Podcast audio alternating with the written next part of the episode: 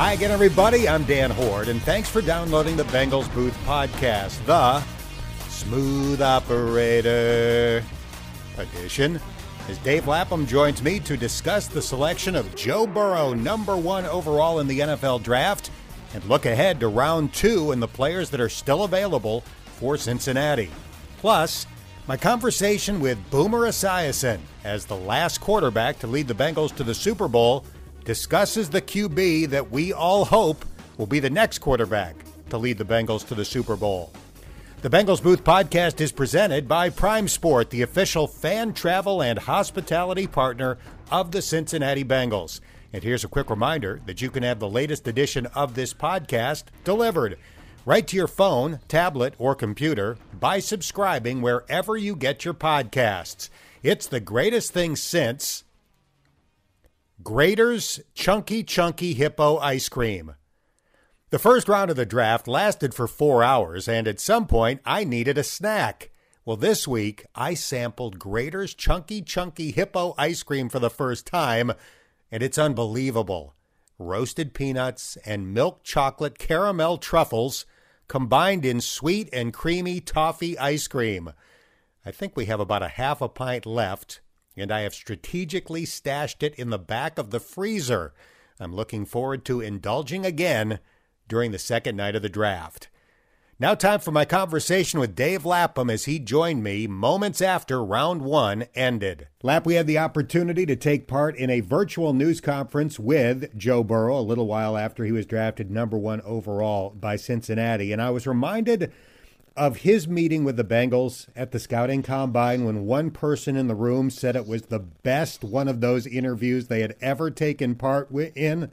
I felt the same way watching his news conference with Cincinnati area reporters. You talk about impressive. He answered every question perfectly. He did, and uh, you know, I went to the combine for his press conference there. Same thing. I mean, he, you know, I asked him what what what do you think your strength is, and he said uh, leadership, rallying people. He has innate people skills you know, I mean, he's just one of those guys that gets it.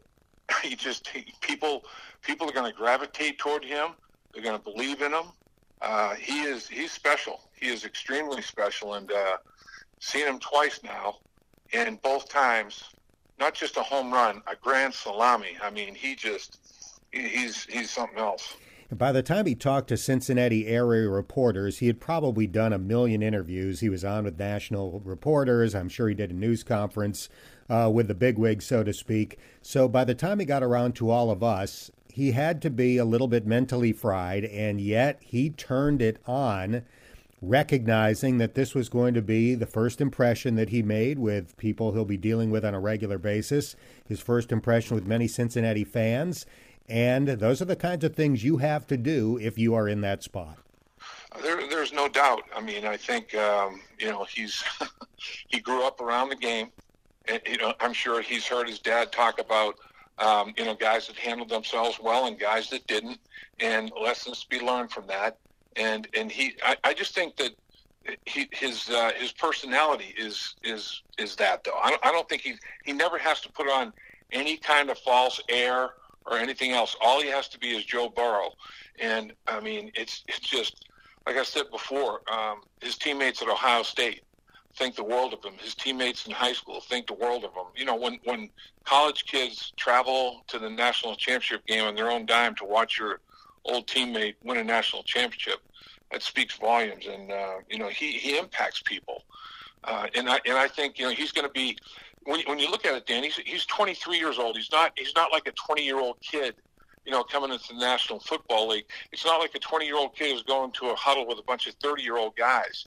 He's 23 years old, and the team, all these guys they signed in free agency, you know, are, are into just finishing their first contract. So, you know, a lot of them are in their you know mid to late 20s themselves. I mean, it's not like he's gonna you know he's gonna be dealing with a, a bunch of uh, you know crusty old veteran guys.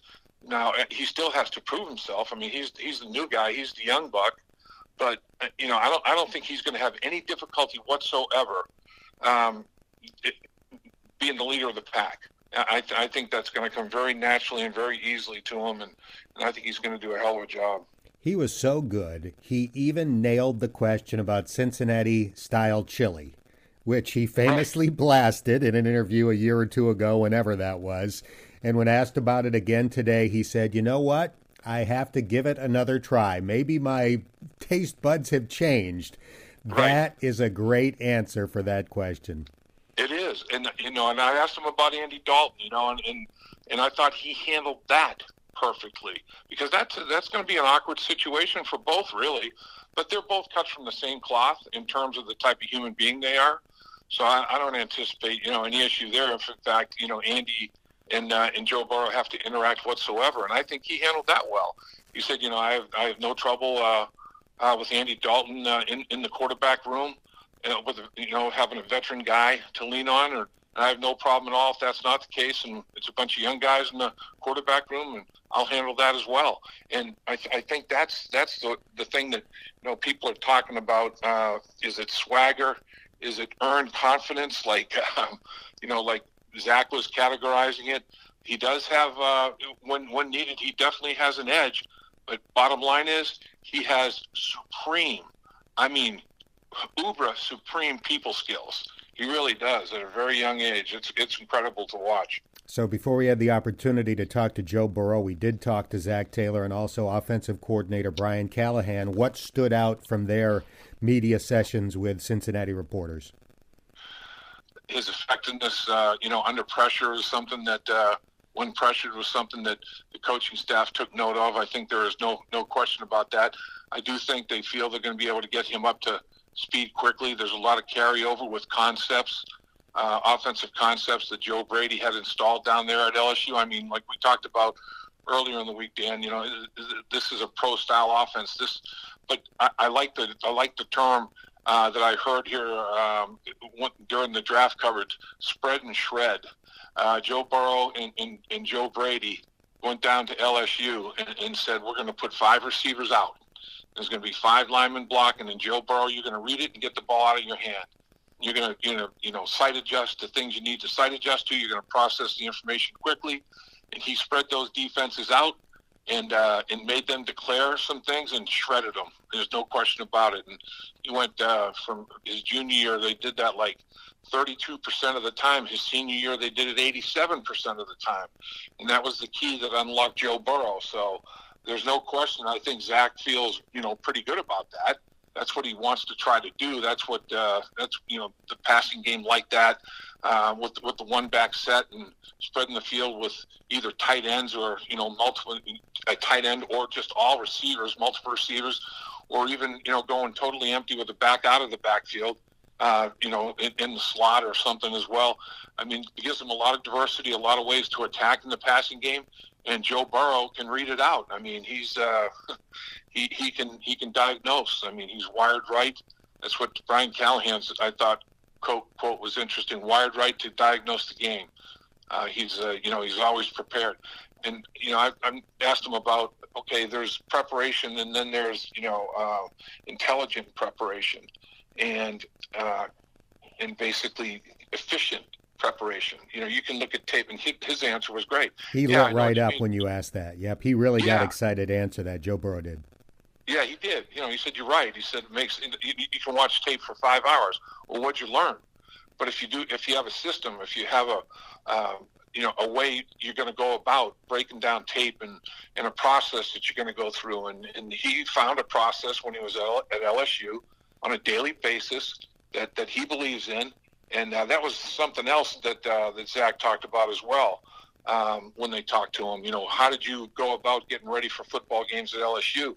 And you know, went through all of that with Zac. He didn't really describe it all with us, but he talked about that he had that process. And Zac, I think, obviously signed off on that mentally and said, "We expect you to do the same type of thing here in Cincinnati." I mean, I, I think he's a competitive learner. Um, you know, he's he's a cutthroat competitor. He's a competitive learner. He's a competitive problem solver. When things break down on the field, I mean, he's uh, he's going to be a, a, lot of fun, I think, for the coaches. It, it's going to be like I remember talking to Tom Moore, who's now with the Tampa Bay Buccaneers. You know, uh, he's down there working with Tom Brady, but he was uh, he was in Indianapolis with Peyton Manning, and I got to know Tom Moore when he was coaching in Pittsburgh, and Tom Moore said that Peyton Manning made him a better coach. He said Peyton Manning knew everything inside out, and if I wasn't on my best, if I wasn't on my toes, he said, you know, Peyton was the smartest kid in the class, and he'd embarrass me. So I think I think Joe Burrow is gonna he's gonna lift the whole boat. I think that's the kind of guy he's going to be. I think he's going to be like Peyton Manning. Tom Brady's the same way. You know, coaches talk about Tom Brady. You go into a meeting with Tom Brady, man, you're going to have all your I's dotted and all your T's crossed because he'll embarrass you. You know, he'll find something that uh, if, if you if you were lax in, in an area, Tom Brady won't hesitate to point it out. And Joe Burrow's got that kind of football IQ as well, and I think that just makes everybody better. I think it's going to be an interesting dynamic to uh, you know to witness with with his development here in Cincinnati. You mentioned the LSU spread and shred offense. And early in the draft process, a lot of people suggested, well, maybe he is the product of Joe Brady's creativity, and, and just about anybody could have put up big numbers in that offense. Maybe people looked at this backward the whole time. Maybe his junior year, the offense was so lame that no quarterback was going to put up huge numbers. Yeah, I, I think I think that uh, he was he was in part of the transition of. I mean, the LSU offense under Les Miles, archaic wasn't the word for it. Prehistoric might have been a better description. I mean, it was it was he just thought you know Les is I'm going to line up with bigger, better people than you. I'm not going to try to fool anybody. I'm not going to make it very uh, you know very sexy. I'm just going to try to pound you with uh, the Leonard Fournettes of the world or whatever and Alabama would always smoke them. You know, and and uh, that Coach O was like, you know, we we gotta we gotta change that.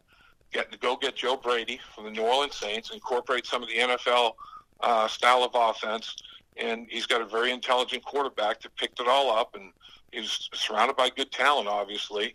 But it was interesting when I, I asked Joe, you know, when did you realize that you guys might have a special season like you had? His answer was interesting. Uh, walking off the field after his junior year walking off the field in the bowl game. He said, you know, he, he felt like they, they were on their way. A lot of guys were returning. He knew how hard they were going to work. Um, but, you know, he didn't, he didn't realize that the coup de grace was going to be uh, Joe Brady. And that was, uh, you know, that was the propellant they needed to take him right to the top. One more thought on Joe Burrow before we move on to round two. One other thing that Brian Callahan, the offensive coordinator, coordinator said that really caught my ear was that he's the most accurate college quarterback he has ever studied. The only other person that he mentioned in the same breath was Andrew Luck. Not a bad comp. No question, no question about it. And and you know when you look at it, um, it's interesting. Uh, you did a great interview with Boomer Esiason, and Boomer Esiason said that uh, you know there's some similarities with what you went on with Joe Burrow and me at Maryland you know, we, we were running a, uh, you know, a, a veer offense at Maryland, and it really didn't accentuate my talents. And uh, Coach Ross comes in and uh, puts in a pro-style offense, and now I, you know, show the NFL what kind of physical abilities I have. Well, same type of thing with Joe Burrow, and Joe Brady comes in, and uh, boom, you know, there's and, and the other great quarterback in Bengals lore, the two league MVPs, Kenny Anderson. The similarities there Kenny Anderson went to Augustana on a basketball scholarship. Kenny Anderson and Dan Issel were high school teammates in basketball. Kenny was one hell of a guard in basketball. And he, you know, the basketball coach uh, basically said, uh, you know, yeah, you, you can go ahead and try out for football. The football coach said, you know, we need you. We heard we heard you play quarterback. But his sport was, and Joe Burrow was all-state player of the year in basketball and football in high school and you know he hits this uh, in this three point contest uh, during the Peach Bowl against uh, Oklahoma. His team's getting smoked, and he goes six for six from three point land when he shoots uh, to to win the thing. You know, there's that competitive streak once again in him. But Kenny Anderson was an accurate shooter in basketball, accurate passer. I mean, you know, see the court in basketball, see the field in football. I mean, he's got a lot of analogies to two of the greatest quarterbacks that had tremendous careers for the Cincinnati Bengals with league MVPs. If Joe Burrow can come close, that would be great. All right, time to move on to round two. Our dream linebackers are not there. Kenneth Murray went 23rd to the Chargers. Patrick Queen went 28th to the Ravens. And the guy that you had predicted on yesterday's podcast as a possibility to the Bengals with the 33rd overall pick actually went in round one. Jordyn Brooks, 27th overall to Seattle. So the the linebackers at the top of the wish list are not there. Zach yeah, Baun mean, is, along yep. with some great players at other positions. Yeah, Zach Baun is there, but I, you know, I think 33 might be a little rich. But the way the run was made, I mean, the, the, the three picks in a row.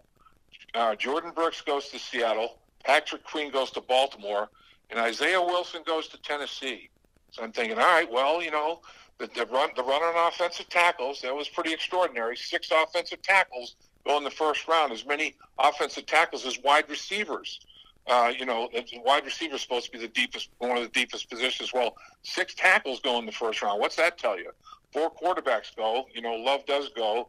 Uh, the Green Bay Packers trade to get Love, so that fourth quarterback uh, went, and uh, it, but you know, six receivers and six offensive line, only one running back, the last pick of the uh, of the draft, the first round.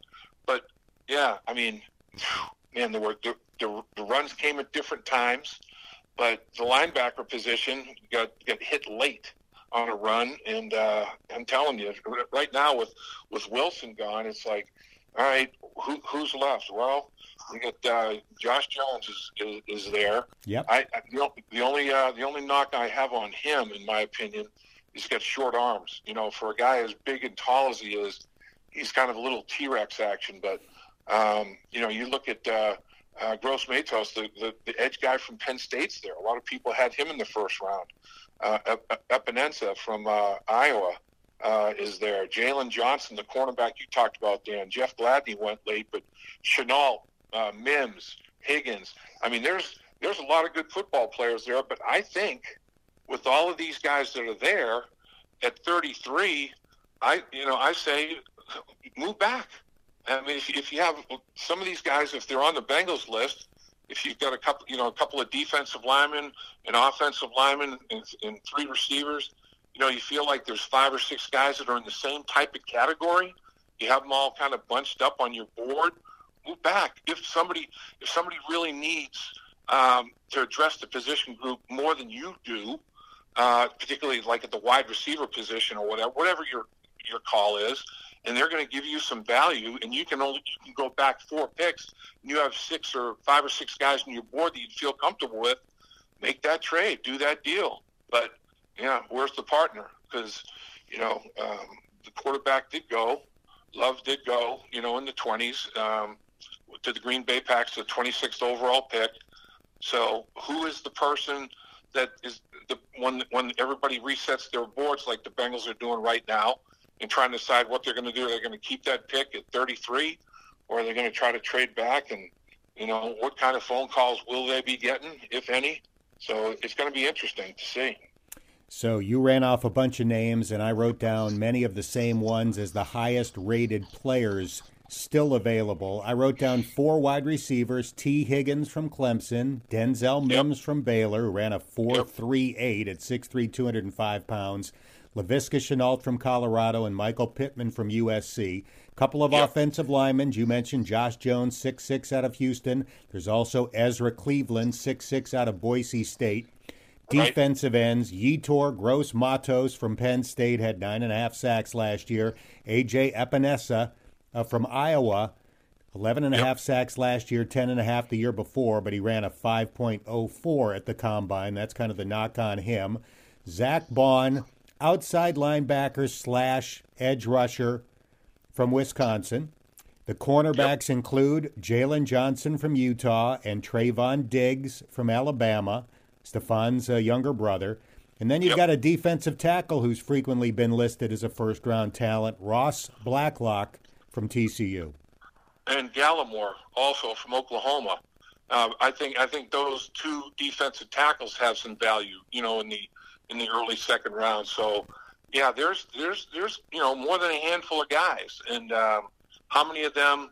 How far down the board do the Bengals have some of these guys, or did they have some of them at the end of the first round? Because you know, let's face it, there's always surprise uh, picks in the first round, and uh, this draft's no exception.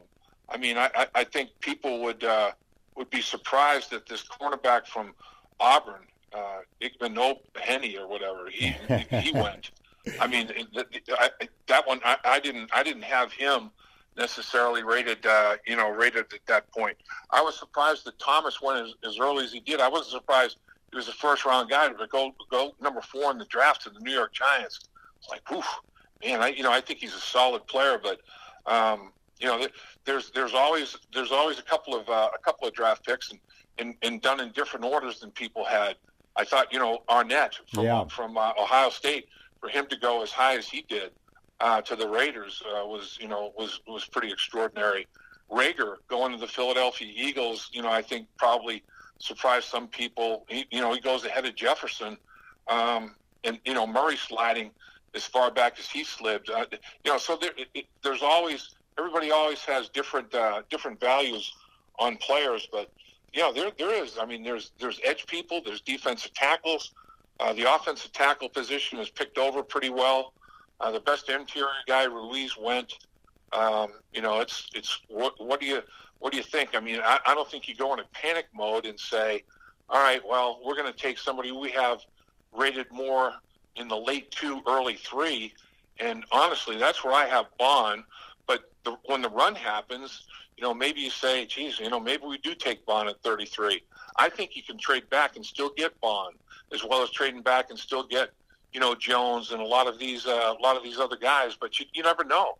But if somebody says, all right, well, I want to trade up because I really have him evaluated, and I don't know how the Bengals have him evaluated, how you know, on, on their board. But if if a, a team calls and they're like, we have to have boom, whichever one of these players we talked about it is, you trade back, and hopefully they're not back so far. You certainly don't trade back to the point where any of the five, six, seven, eight people you're talking about, you don't trade out of the four, you don't trade out of the thirties you know, once you get into the 40s, it's a different ball game. You still stay in the 30s and uh, and pick up extra draft picks. So I did a deep dive into the point value chart today for if they trade back in the second round. If they move back six picks, you're looking at a fourth rounder, so a second rounder and a fourth rounder if the team has that combination that's trying to trade with you. Right. If you go back like 7 to 13, you can get into the bottom of the third round with the extra pick. Then 14 to 20, low 20s, you can get to the middle of the third round. And then if the pick is at the end of the second round that you're getting, you could get a high third round pick to pair with it. That's strictly based on the points chart. And again, the team, the trading partner, would have to have that combination to make the points work Otherwise, if the second pick is one round later, then you get another pick thrown in as well.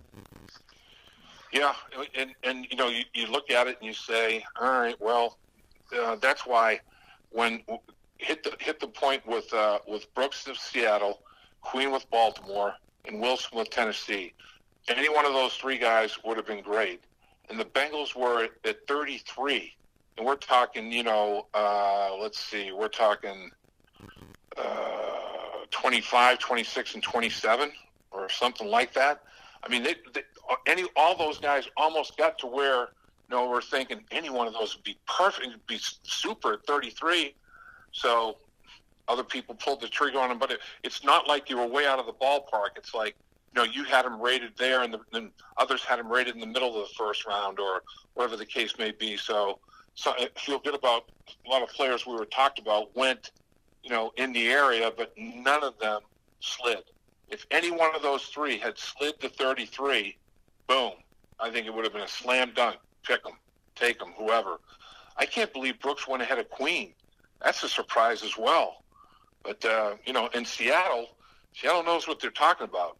Seattle's historically had some pretty salty defenses, and you know Brooks has got a little bit of a shoulder issue, a nagging shoulder problem. And I thought, you know, in this era, where you know you really can't have your doctors put their own hands on him. That you know maybe he would slide a little bit um, because he was starting to show up in, in a lot of these mock drafts, and um, he he's his tape is impressive now. The dude impacts football games.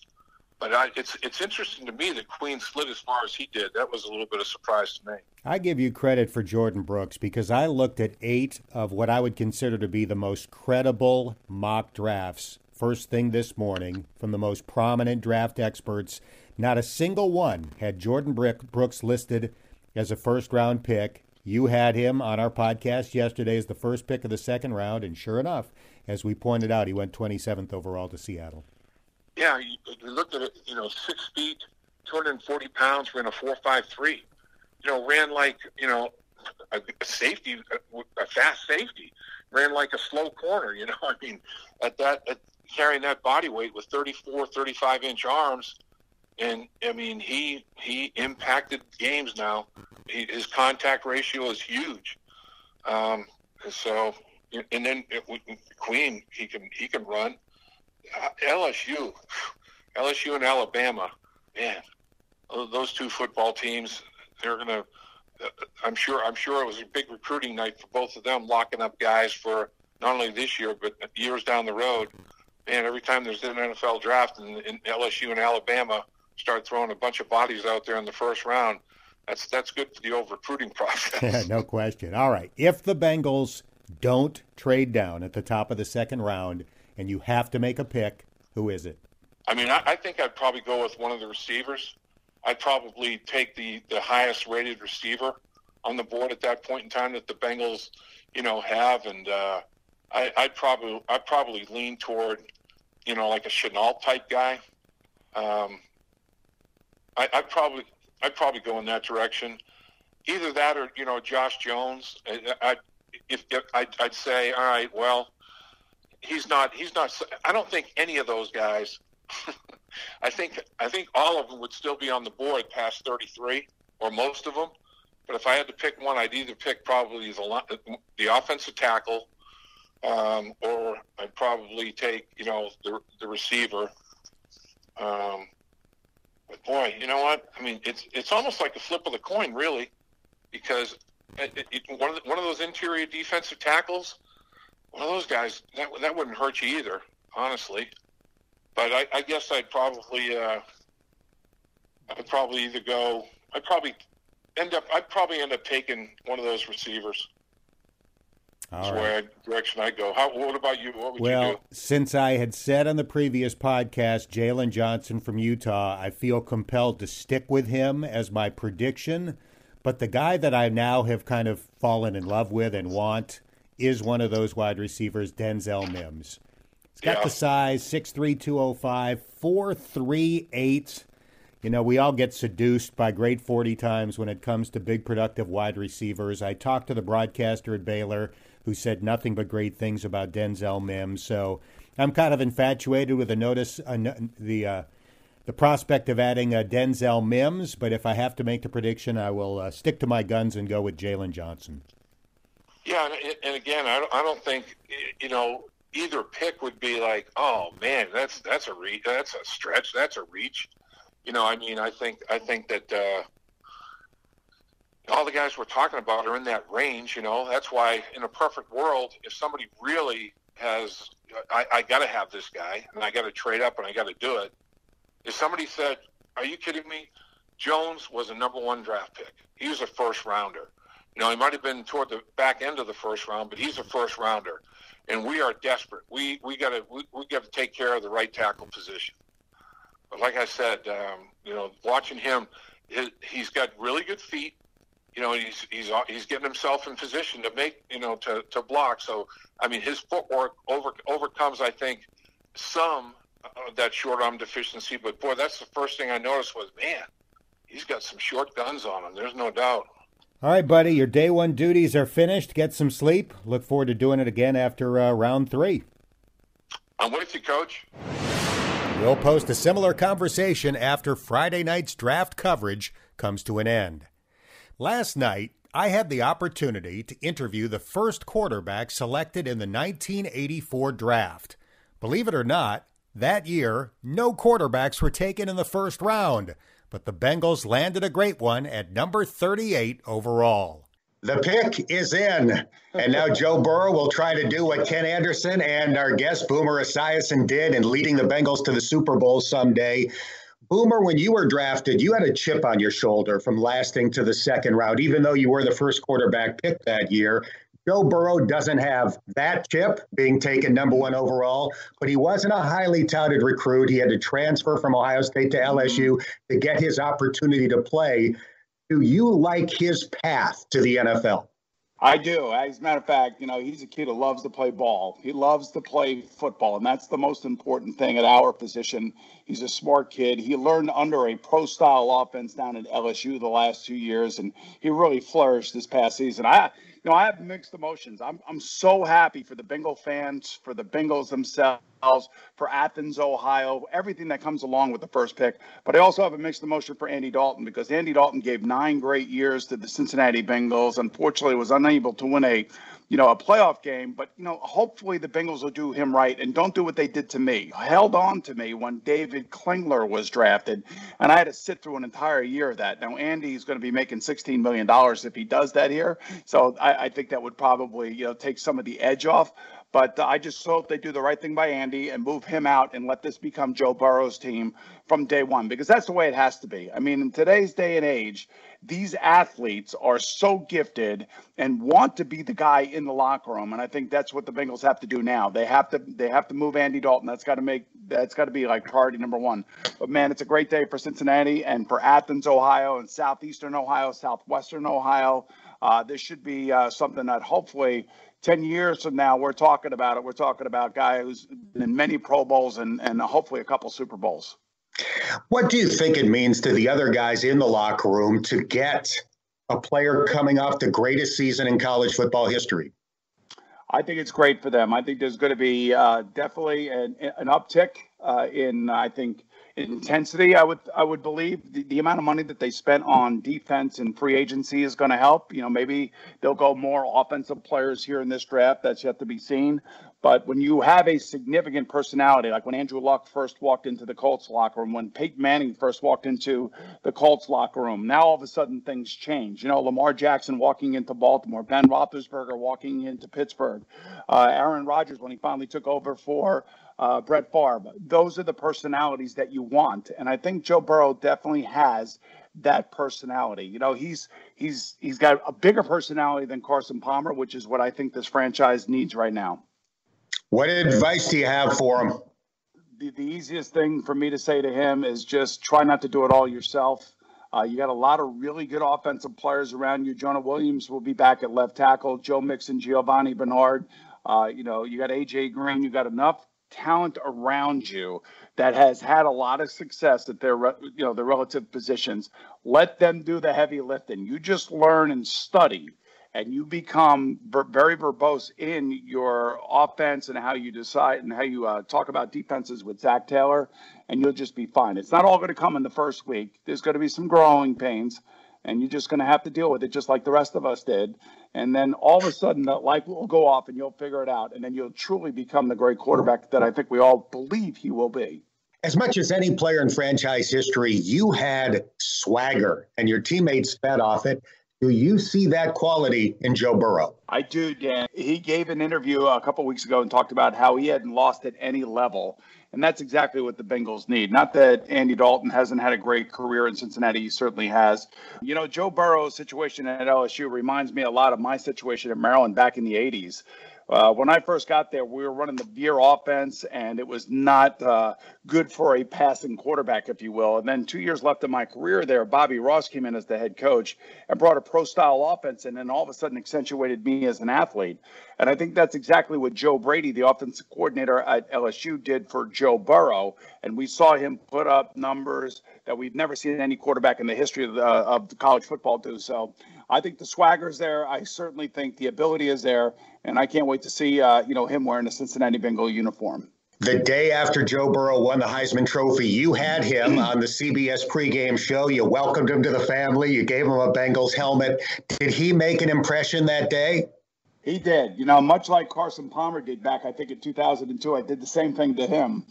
Um, you know, and I always said what I was telling Joe that day. I said, Joe, you know, Cincinnati's not a place for quarterbacks to go and die. As a matter of fact, quarterbacks flourish in Cincinnati. I did, Kenny Anderson did, Andy Dalton did, and so did Carson Palmer.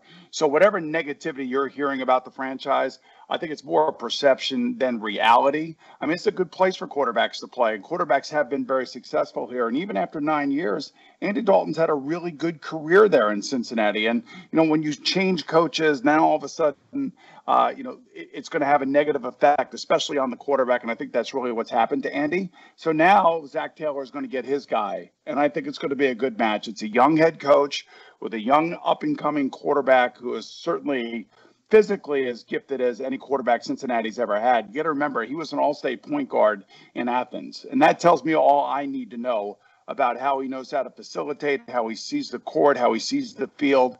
Um, and that's the way that he played at LSU. And that's the way I would expect him to play from day one when he gets to Cincinnati. If there's a knock, it's that he doesn't have a cannon. He doesn't have a John Elway or Patrick Mahomes arm. How significant is that? Well, what about my arm, Dan? How about my arm? was my arm okay back in the day? Not uh, bad.